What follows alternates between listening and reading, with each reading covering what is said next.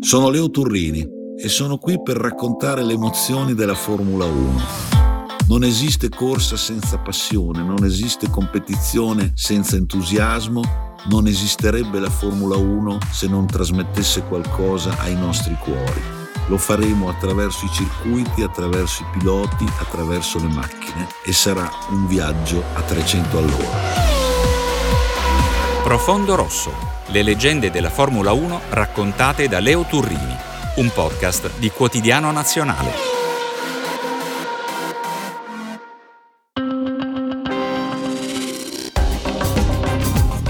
Il 2021 della Formula 1 comincia nel deserto del Bahrain.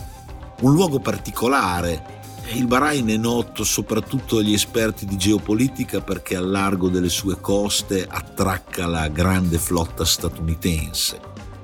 È un paese dove naturalmente non esiste una cultura del motorsport e non di rado infatti gli spettatori che affollano il circuito di Sakir sono soprattutto i militari americani.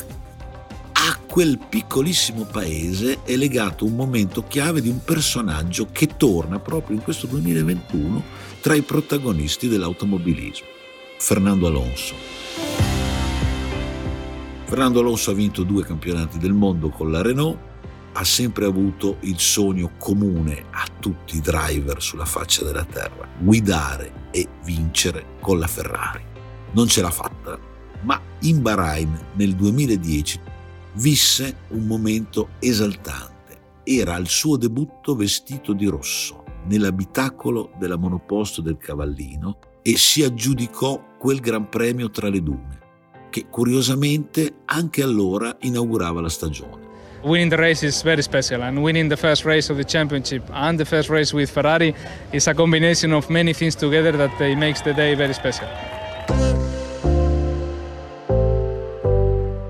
Fernando torna quindi non sul luogo del delitto con l'Alpine Renault, ma torna a correre nel luogo che per lui ha significato la gioia, la speranza soprattutto di avere realizzato quello che era il suo grande obiettivo perché sin dall'inizio, sin da quando aveva debuttato in Formula 1, Alonso aveva in mente la Ferrari. Era stato portato tra i big del circo a quattro ruote da un romagnolo entusiasta, appassionato e competente, Giancarlo Minardi. Fernando Alonso mi è stato presentato da Adrian Campos, che è stato il mio pilota nel lontano 86-87 in Formula 1 allora era team manager di una squadra di Formula Nissan, mi aveva presentato l'anno precedente Marc Genet e mi disse vieni a vedere perché ho un altro pilota spagnolo estremamente forte, secondo me ancora più bravo rispetto a Marc. Io sono andato a visionarlo in una gara e successivamente l'ho invitato a un test che noi facevamo normalmente a fine anno con tutti i piloti che venivano dalle formule minori e a Jerez capì subito che era un pilota di un altro livello, di un altro stampo, che certamente aveva davanti a sé un futuro. Dopo un po' di trattative riuscì a fargli un contatto di più anni. Successivamente, dopo lui fece il test driver per noi nell'89, nel 2000 durante la stagione fece dei test eccezionali dove dimostrò subito che il passaggio dal Formula 3000 da loro dove lui correva al Formula 1 per lui era normale in quell'occasione ebbe la possibilità di offrirlo a Flavio Briatore, il quale acquistò il cartellino di Fernando Alonso. E così Alonso torna a correre in Bahrain, si è dedicato per un paio di stagioni ad altre emozioni, ha gareggiato persino nel deserto, ha partecipato ai ride, ha vinto la 24 ore di Le Mans, ma gli è sempre rimasta dentro la febbre da Formula 1 e torna quindi con l'Alpine Renault. Dubito che possa ripetere il risultato di quella domenica lontana con la Ferrari, 14 marzo 2010. Alonso aveva come compagno di squadra il brasiliano Felipe Massa ed era considerato uno dei favoriti per la conquista del titolo. Ma ci fu una sorpresa da subito. Nelle qualifiche del sabato, infatti, la pole position venne ottenuta da un giovane tedesco, Seb Vettel, che guidava la Red Bull. Alonso si rendeva conto che quel tedesco, in virtù del progetto realizzato da Adrian Newey, sarebbe stato il vero avversario. Perché dico quel tedesco? Perché, pensate agli intrecci curiosi del destino, il 14 marzo 2010, proprio in Bahrain, proprio tra le dune di Sakir, torna a correre Michael Schumacher. dopo tre anni di stop. Schumacher se n'era andato, aveva lasciato la Ferrari e le gare alla fine del 2006, poi improvvisamente aveva recuperato la voglia di confrontarsi a 300 all'ora con avversari anche molto più giovani, alcuni persino avrebbero potuto essere figli suoi e insomma già ultra quarantenne rieccolo lì con una Mercedes. Ma Alonso non ha il timore del confronto con Schumi. Non ce l'ha anche perché quando sono stati entrambi in lizza per la conquista del titolo iridato, sia nel 2005 che nel 2006, a spuntarla è stato proprio lui, lo spagnolo, autorizzando paragoni forse un tantino audaci tra quella che era la sua storia, il suo talento di emergente e quella che era la potenza anche mediatica, carismatica di una leggenda assoluta come Schumi. Ma sono già di due generazioni diverse. Fernando Alonso era un pilota emergente degli anni 2000, eh, Schumacher stava finendo quello che è stato il ciclo Ferrari, si è trovato davanti un pilota tosto, un avversario duro e coinciso con la discesa del ciclo Ferrari con l'arrivo del ciclo Renault che poi è diventato Red Bull e poi via via fino al Mercedes di oggi. E così quella domenica 14 marzo 2010 Fernando Alonso ha alla partenza un tedesco davanti, Seb Vettel, e un tedesco alle spalle, Schumi. È una situazione da valutare dal suo punto di vista di, di pilota già esperto con la necessaria cautela, perché quella Ferrari è una Ferrari tutta nuova, siamo alla prima gara dell'anno, ci sono sempre quando si va a Sakir anche le insidie rappresentate proprio dall'ambiente, le raffiche di vento, la sabbia che arriva sulla pista, insomma complicazioni abbastanza rare per un driver. Quindi Alonso ha un approccio alla gara non eh, arrembante. All'inizio dà l'impressione di accontentarsi di controllare la situazione. Bada soprattutto a non perdere il ritmo di Vettel e nemmeno quello del compagno di squadra, Felipe Massa. Poi, col trascorrere dei giri, la sicurezza si consolida. Quella rossa è una macchina competitiva e si può anche immaginare di provare a vincere al primo colpo.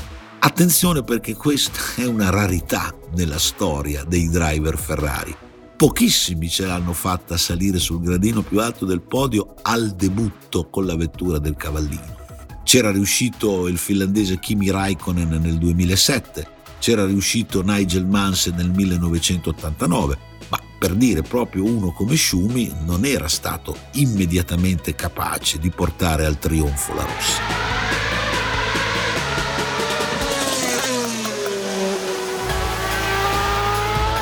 Alonso ha però questo obiettivo, la vittoria subito, che sarebbe anche un segnale mandato non solo ai fan del cavallino, ma a tutti i suoi avversari. E a un certo punto anche la sorte decide di dargli una mano, perché qualcosa smette di funzionare su uno scarico della Red Bull di Vettel e all'Iberico si offre l'opportunità di un sorpasso un sorpasso che è la promessa di una stagione trionfale, perché poi quel giorno non ce ne sarà più per nessuno. Alonso taglierà il traguardo da vincitore con la Ferrari alla sua prima esibizione in groppa al cavallino, avrà immediatamente alle sue spalle il compagno di squadra Massa per una doppietta particolarmente significativa e i due tedeschi lontani.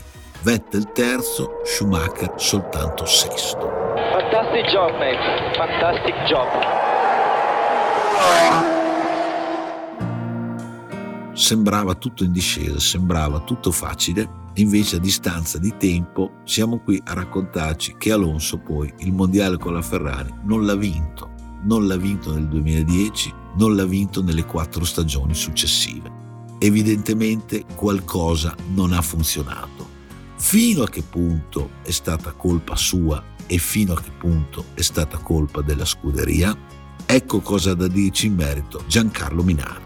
Ma diciamo che quando uno non vince le responsabilità non sono mai uniche, generalmente eh, eh, prima di tutto per vincere ci vuole la macchina, poi ci vuole un buon pilota e ci vuole una dose di fortuna. In quei cinque anni molte cose non hanno funzionato, certamente anche lui non è esente da errori, qualcuno anche da parte sua a livello mediatico, qualcuno da parte del team almeno due anni su cinque il titolo gli è sfuggito per pochi punti, per un punto una volta o per due punti la seconda volta e probabilmente c'è una responsabilità eh, della squadra che ha commesso degli errori di troppo come c'è stata anche un po' di sfortuna perché è stato messo fuori pista in due occasioni non per colpa sua per cui ha perso per un punto che in due gare certamente avrebbe portato a casa e purtroppo è finito un rapporto dove certamente Fernando in questi anni non ha vinto quello che meritava di vincere.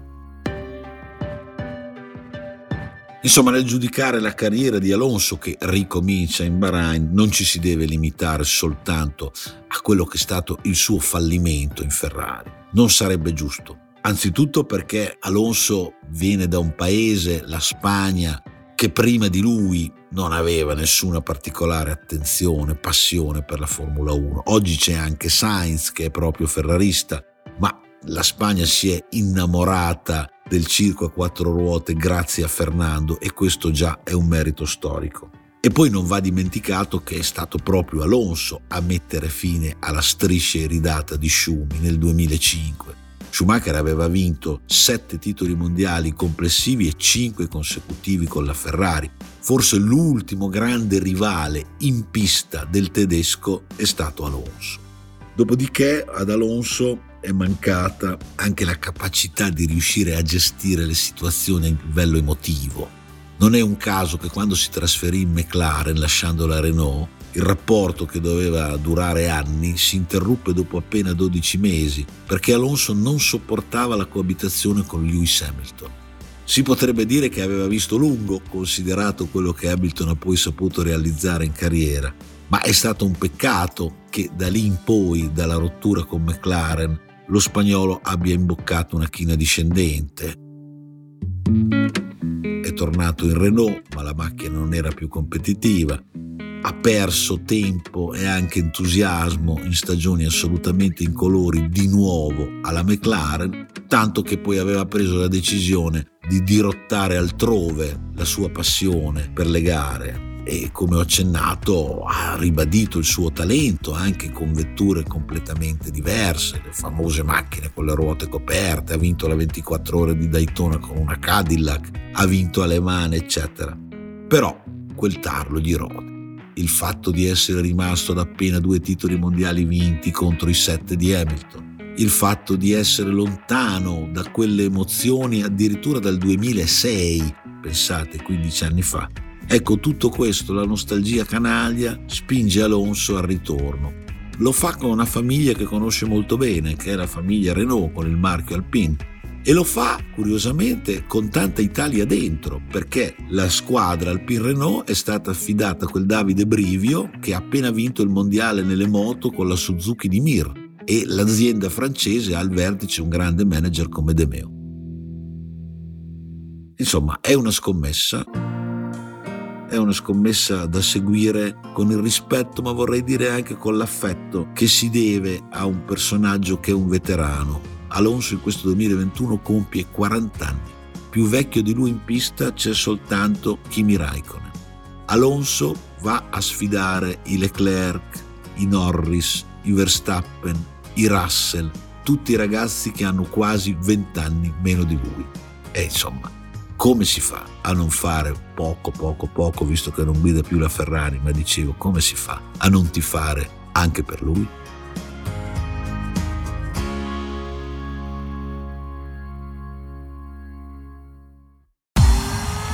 Questo era Profondo Rosso, le leggende della Formula 1 raccontate da Leo Turrini, un podcast di quotidiano nazionale prodotto da Piano P. Nel prossimo episodio Ferrari, Senna e il Gran Premio di Imola. Puoi ascoltare Profondo Rosso su quotidiano.net slash podcast e in tutte le app gratuite per i podcast.